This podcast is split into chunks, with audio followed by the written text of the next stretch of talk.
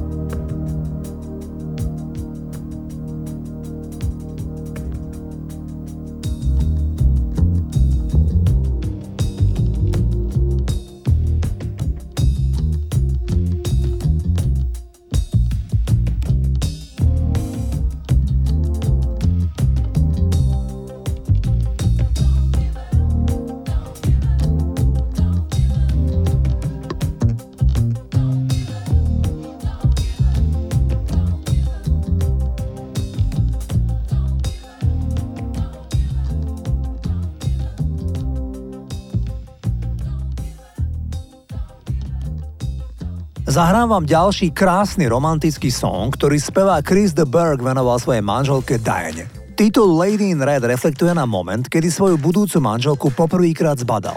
Manželia sú spolu už viac ako 40 rokov a ich dcéra sa v roku 2003 stala Miss World, teda najkrajšou ženou sveta. Keď ich dcéra mala 9 rokov, tak sa manželstvo jej rodičov otriasalo v základoch. Diana, manželka speváka, si zlomila krčnú chrbticu, keď spadla z konia. Počas jej hospitalizácie prijal spevák gazdinu, ktorá mu mala pomáhať s domácnosťou aj deťmi. Tá gazdina bola 19-ročná atraktívna mladá žena, ktorá so spevákom začala spávať. Aféra sa prevalila, písal o tom Bulvár a Diana, stále hospitalizovaná v nemocnici, bola celkom zdecimovaná.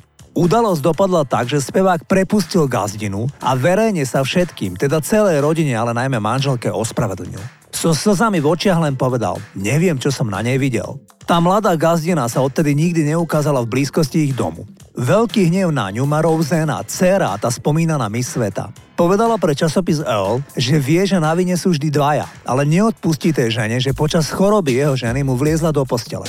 Poďme si zahrať Krisa a jeho dobre známu baladu Lady in Red.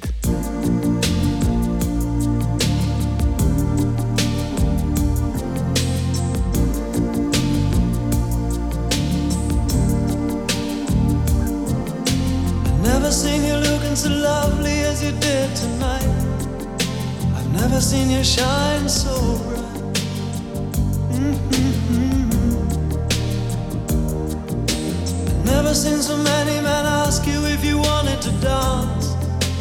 Looking for a little romance. Given half a chance. I have never seen that dress you're wearing or the highlights in your hair. have been blind, lady.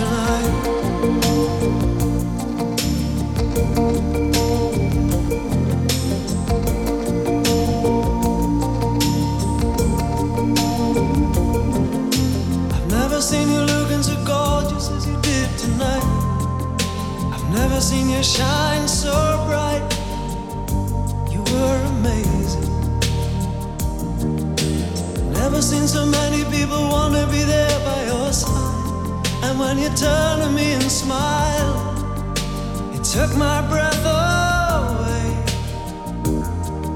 I have never had such a feeling, such a feeling of complete and utter love as I do tonight, Lady.